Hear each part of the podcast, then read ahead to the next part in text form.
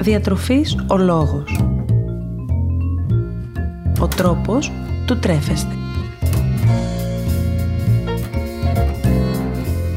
Μία εκπομπή με θέματα που αφορούν τη διατροφή.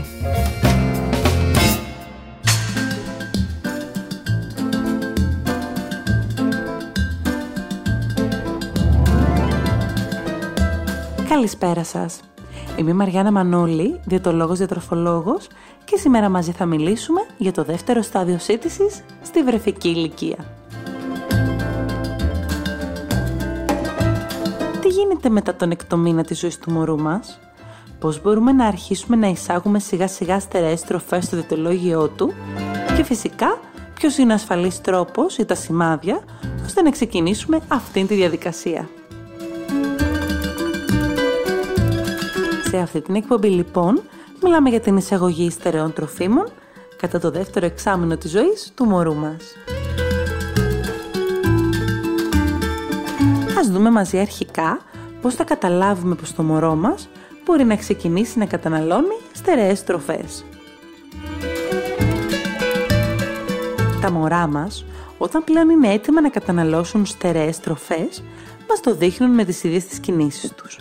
Και τι εννοώ με αυτό; Όταν το μωρό μας μπορεί να καθίσει χωρίς υποστήριξη, όταν έχει τη δυνατότητα να στηρίξει το κεφάλι του σε αυτή την καθιστή θέση και όταν ξεκινήσει να έχει περιέργεια τόσο για τα αντικείμενα γύρω του, όπως για παράδειγμα το κουτάλι και το μπιμπερό, όσο και για τα τρόφιμα, τότε είναι έτοιμο να περάσει στο επόμενο στάδιο της σύντησης. Αυτό πρακτικά γίνεται μετά τον έκτο μήνα της ζωής του, χωρίς αυτό να σημαίνει πως κάθε παιδί δεν είναι ξεχωριστό και δεν έχει το δικό του ρυθμό ανάπτυξης. Επομένως, μετά τη συμπλήρωση του έκτου μήνα και σύμφωνα πάντα με το ρυθμό του κάθε παιδιού, μιλάμε για εισαγωγή νέων τροφίμων. Πολύ σημαντικές ενδείξεις είναι επίσης το μωρό να ανοίγει το στόμα του, να μπορεί να δεχτεί το φαγητό που του προσφέρεται χωρίς να το διώχνει με τη γλώσσα του πάλι έξω, καθώς φυσικά να μπορεί να καταπίνει τη τροφή χωρίς να υπάρχει πιθανότητα πνιγμού.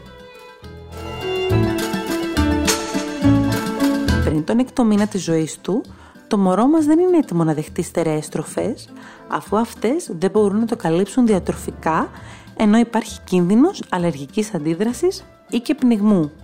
Και βέβαια, το σημαντικότερο απ' όλα είναι πως το πεπτικό σύστημα του μωρού μας δεν είναι παρκώς έτοιμο ώστε να επεξεργαστεί και να αφομοιώσει άλλα τρόφιμα πέραν του μητρικού γάλακτος.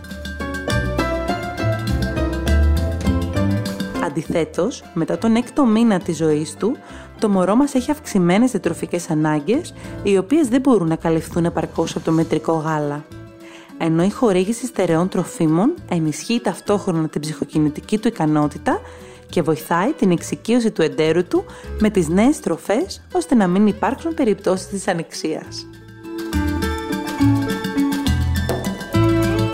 Πότε θα πρέπει να εντάξουμε το κάθε τρόφιμο στη διατροφή του μωρού μας; Με τη συμπλήρωση του έκτου μήνα μπορούμε να αρχίσουμε να δίνουμε στο μωρό μας σταδιακά τόσο φρούτα και λαχανικά όσο και διάφορα δημητριακά χωρίς γλουτένι όμως, όπως για παράδειγμα το ριζάλευρο. Όσον αφορά τα φρούτα και τα λαχανικά, γνωρίζουμε ήδη ότι αποτελούν πηγή βιταμινών, μετάλλων και φυτικών ινών. Ιδανικά, επιλέξτε φρούτα και λαχανικά εποχής, ενώ όταν το παιδί αρχίζει να καταναλώνει αρκετά τρόφιμα, μπορείτε να επιλέγετε μέσα από μια ποικιλία φρούτων και λαχανικών. Αυτό που είναι σημαντικό είναι τα λαχανικά που θα δίνουμε στο μωρό να είναι καλά βρασμένα και πολτοποιημένα, ενώ τα φρούτα να είναι καλά χτυπημένα ή αν μιλάμε για μαλακά φρούτα να τα έχουμε λιώσει επαρκώς ώστε να μην υπάρχουν κομμάτια. Τα δημητριακά από την άλλη αποτελούν για τα παιδιά μια πηγή ενέργειας εξαιτίας των υδατανθράκων που προσφέρουν. Δώστε στα μωρά σας δημητριακά σε μορφή κρέμας, ελεύθερα γλουτένης για αρχή, χωρίς να προσθέσετε ζάχαρη. Η μορφή της κρέμας βοηθάει τα παιδιά να εξοικειώνονται περισσότερο με τις τροφές. Μέχρι το τέλος του 7ου μήνα τώρα, μπορούμε να αρχίσουμε να δίνουμε στο μωρό μας κρέας, είτε κόκκινο είτε και λευκό, καθώς και δημητριακά με γλουτένι πλέον. Όσον αφορά τα δημητριακά, μπορούμε να εισάγουμε δημητριακά με γλουτένι όπως σιτάρι, βρώμη και άλλα, καθώς και ψωμί, ζυμαρικά και άλλα τρόφιμα. Ιδανικά, θα πρέπει η χορήγηση των νέων αυτών τροφίμων να γίνεται ταυτόχρονα και με το θυλασμό. Το κρέας αποτελεί μια καλή πηγή πρωτεϊνών υψηλής βιολογικής αξίας, σιδήρου, αλλά και άλλων στοιχείων απαραίτητων για την καλή ανάπτυξη του μωρού μας. Παρ' όλα αυτά αποφύγετε να δώσετε στο μωρό σας επεξεργασμένο κρέας ή κρεατοσκευάσματα, αφού είναι πλούσια σε αλάτι και σε άλλα συντηρητικά. Πριν συμπληρωθεί ο πρώτος χρόνος της ζωής του μωρού τώρα και αφού έχουμε καταφέρει τρόφιμα που ανήκουν στις προηγούμενες κατηγορίες να είναι καλά ανεκτά από το μωρό, τότε μπορούμε να εισάγουμε στο διτολόγιο του αυγά και ψάρια, καθώς και γιαούρτι και τυρί. Αποφύγετε να δώσετε στο μωρό σας μεγάλα σε μέγεθος ή ηλικίας ψάρια, αφού υπάρχει πιθανότητα να περιέχουν μεγάλες ποσότητες βαρέων μετάλλων. Επιλέξτε ως προς την εισαγωγή του αυγού να ξεκινήσετε με την κατανάλωση του κρόκου και μετέπειτα με την κατανάλωση του ασπραδιού. Επίσης, σε αυτή τη φάση και αφού όπως με το μωρό ανέχεται καλά τα υπόλοιπα τρόφιμα, είναι μια καλή ευκαιρία να εισάγετε στο δετολόγιό τους τα όσπρια. Σε περίπτωση όμως που αυτά δεν αρέσουν στο μωρό ή του δημιουργήσουν κάποια ενόχληση, σταματήστε την κατανάλωσή τους και δοκιμάστε τα σε μετέπειτα χρόνο.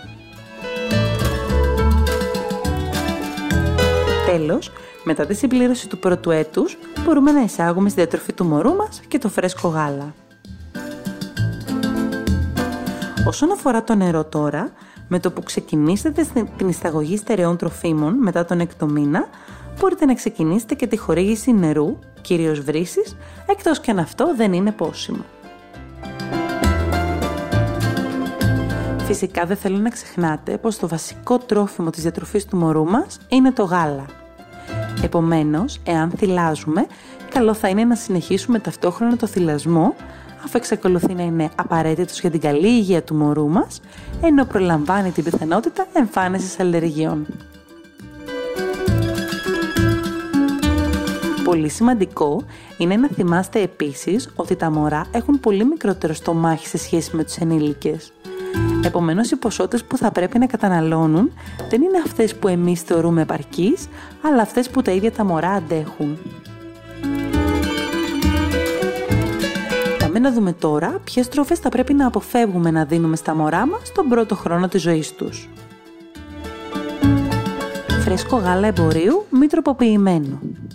Προτιμήστε αν θέλετε εναλλακτικά να δώσετε ξένο γάλα, τα κατάλληλα για την ηλικία του γάλατα δεύτερης βρεφικής ηλικίας.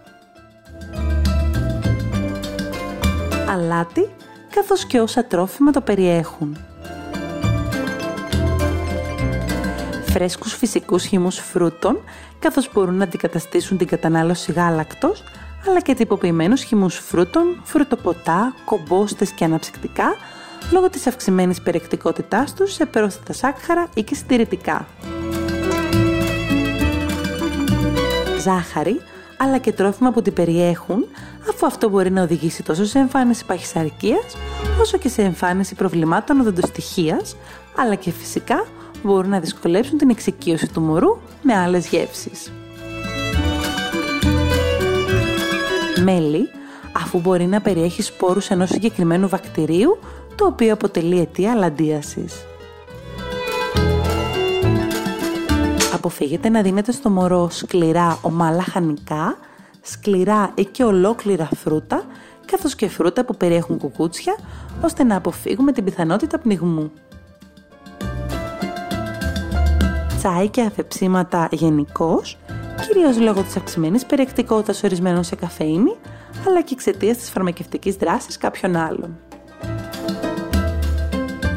Και φυσικά αποφύγετε να δίνετε στο μωρό ολόκληρους ξηρούς καρπούς ή στρογγυλά και ολόκληρα φρούτα ή και λαχανικά εξαιτίας της πιθανότητας πνιγμού.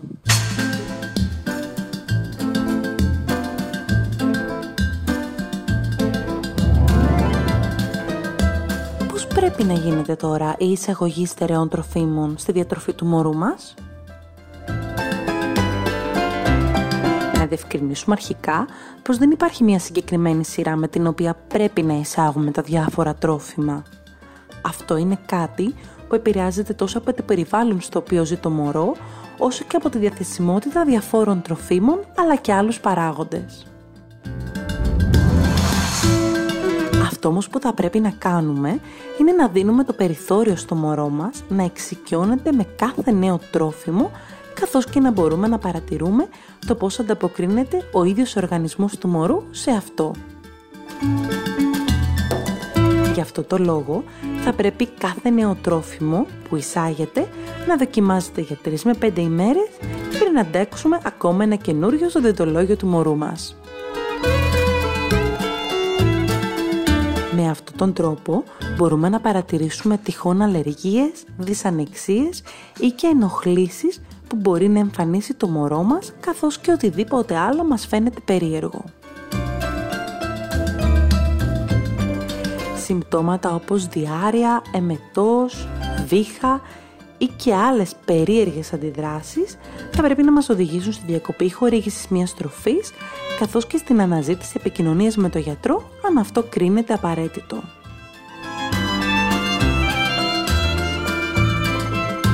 Εάν το μωρό μας τώρα δεν παρουσιάζει κάποια ενόχληση για 3 με 5 ημέρες, τότε μπορούμε να περάσουμε στην εισαγωγή ενός νέου τροφίμου.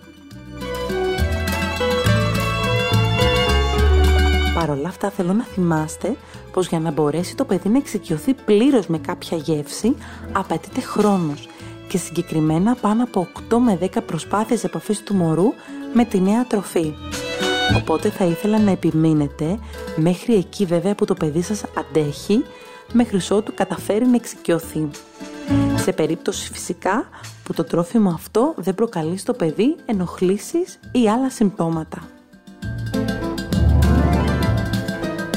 Ας δούμε τώρα ποια είναι σύμφωνα με το στάδιο ανάπτυξης που βρίσκεται το μωρό η ικανότητα σύντησής του.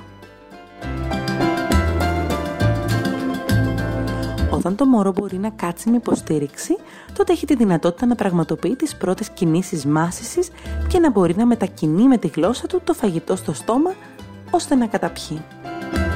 Η κατάλληλη σύσταση της τροφής σε αυτό το στάδιο είναι τα τρόφιμα που έχουν υδαρή μορφή. Στο επόμενο στάδιο, όπου το μωρό μπορεί να κάθεται πια μόνο του, τότε μπορούμε να δώσουμε στο μωρό μας αλεσμένα τρόφιμα που όμως θα έχουν μια πιο πυκνή υφή. Αφού το ίδιο μπορεί να τα κρατήσει καλύτερα στο στόμα του, αλλά και να τα καταναλώσει απευθείας από το κουτάλι.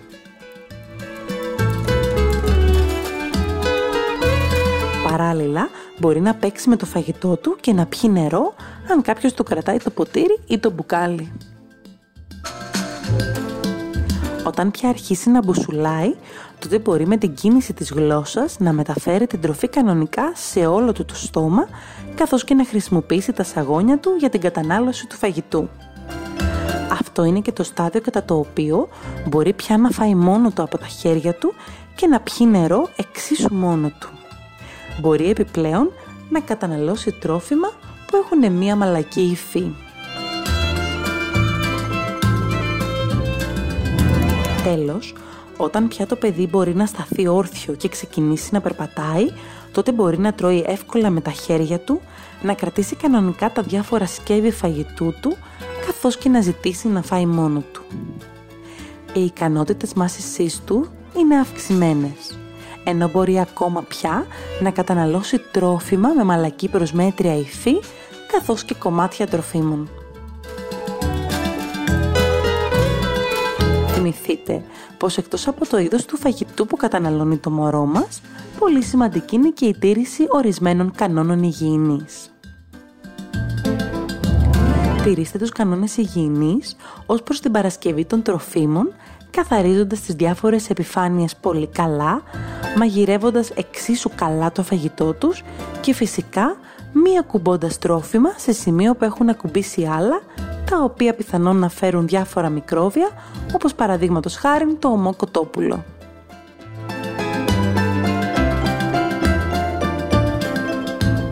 Πλύνετε πολύ καλά και αποστηρώστε αν χρειάζεται όλα τα σκεύη φαγητού που χρησιμοποιεί το μωρό σας.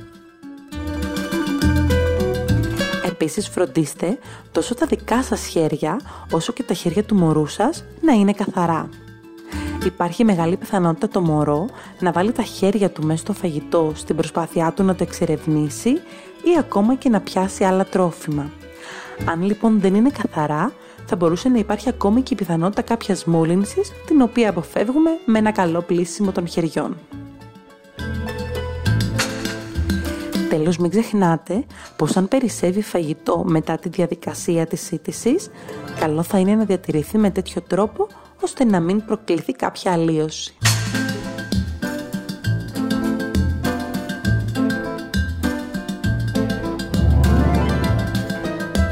Η συμβουλή μου σήμερα για εσάς είναι να μην ξεχνάτε πρώτα απ' όλα να ακούτε το ίδιο το μωρό. Η συμπεριφορά του, καθώς και ο τρόπος που κινείται και αντιδράει, θα σας πούν ακριβώς όσα εκείνο θέλει. Καλύτερη στιγμή για να εισάγετε ένα καινούριο τρόφιμο είναι όταν το μωρό σας είναι ήρεμο και χαλαρό και φυσικά όταν δεν πεινάει υπερβολικά. Επιλέξτε σκεύη φαγητού κατάλληλα για την ηλικία του που δεν μπορούν να προκαλέσουν κάποιο τραυματισμό ενώ παράλληλα είναι εύκολα στη χρήση τους. αφιερώστε χρόνο στη διαδικασία και μην προσπαθήσετε απλώς να ταΐσετε το μωρό και να τελειώνετε. Καταλαβαίνετε επομένως πως εκτός από το μωρό θα πρέπει και εσείς οι ίδιοι να είστε χαλαροί και ήρεμοι. Αφήστε το μωρό να λερωθεί, να πιάσει το φαγητό με τα χέρια του, να παίξει μαζί του. Έτσι μόνο θα καταφέρει να εξοικειωθεί σιγά σιγά με αυτό. Μην ξεχνάτε πως και για το ίδιο είναι μια ιδιαίτερη και πρωτόγνωρη διαδικασία. Κατά τη διάρκεια της σύντησης τώρα, η συμπεριφορά του μωρού είναι αυτή που θα σας δείξει αν το παιδί είναι ευχαριστημένο ή όχι με το φαγητό του. Αν γελάει, αν παίζει με το φαγητό, τότε η διαδικασία κυλάει όμορφα και για το ίδιο το μωρό. Αντιθέτως, αν δυσανασχετεί ή δεν θέλει να φάει, πιθανώς να μην είναι ικανοποιημένο ή ακόμα και να μην πεινάει βρείτε τρόπους να του κεντρήσετε το ενδιαφέρον κατά το τάισμα, τόσο λέγοντας του παραμύθια ή τραγουδώντας του, όσο και παίζοντας με το φαγητό του. Σε καμία περίπτωση όμως μην αφήσετε ανοιχτή την τηλεόραση, αφήστε σαφώς στην άκρη το κινητό σας και φυσικά έχετε το παιδί στον ίδιο χώρο που και εσείς τρώτε. Είναι πολύ σημαντικό, όπως έχουμε ξαναπεί και στο παρελθόν, το παιδί να βλέπει τους γονείς του να τρώνε ακόμα και σε αυτήν την ηλικία η παράλληλη σύντηση του μωρού και η δική σας θα μας δώσει πολύ πολύ καλύτερα αποτελέσματα. Σήμερα ας μιλήσουμε για βούτυρα από ξύρους καρπούς. Μιλάμε για βούτυρα όπως φυστικό βούτυρο, αμυγδαλοβούτυρο και άλλα. Ουσιαστικά τα βούτυρα αυτά προκύπτουν μετά από σύνθλιψη διαφόρων ξηρών καρπών και αποτελούν μια ιδανική επιλογή για σνακ ή και πρωινό. Πρόκειται για μια τροφή πλούσια σε μονοακόρεστα και πολυακόρεστα λιπαρά οξέα, σε βιταμίνη ε και βιταμίνες του συμπλέγματος Β, σε διάφορα μέταλλα όπως ασβέστιο, κάλιο, σίδηρο και άλλα, καθώς επίσης αποτελούν και μια καλή πηγή φυτικών πρωτεϊνών και φυτικών ινών, ενώ ενισχύουν ταυτόχρονα το αίσθημα του κορεσμού. παρέχουν στον οργανισμό τα ωφέλη των ξηρών καρπών, όπως πρόληψη των καρδιαγγειακών νοσημάτων και βελτίωση του λιπιδεμικού προφίλ, καθώς και πρόληψη ενάντια σε άλλες ασθένειες. Παρ' όλα αυτά, εξαιτίας του αυξημένου θερμιδικού του φορτίου, δώστε ιδιαίτερη προσοχή στην ποσότητα που καταναλώνετε. Σας περιμένω στο Instagram Διατροφής ο Λόγος και στο Facebook Μαριάννα Μανώλη Διατολόγος Διατροφολόγος να μοιραστούμε παρόμοιες ιδέες σχετικές με το φαγητό καθώς ακόμη και να συζητήσουμε τις δικές σας απορίες ή τις δικές σας ανησυχίες σχετικά με τη διατροφή και με διάφορα θέματα υγείας ή καθημερινότητας. Να θυμάστε να απολαμβάνετε τις στιγμές σας Και να μην ξεχνάτε πως εμείς ορίζουμε το φαγητό μας και όχι το φαγητό μας εμάς. Καλή σας συνέχεια!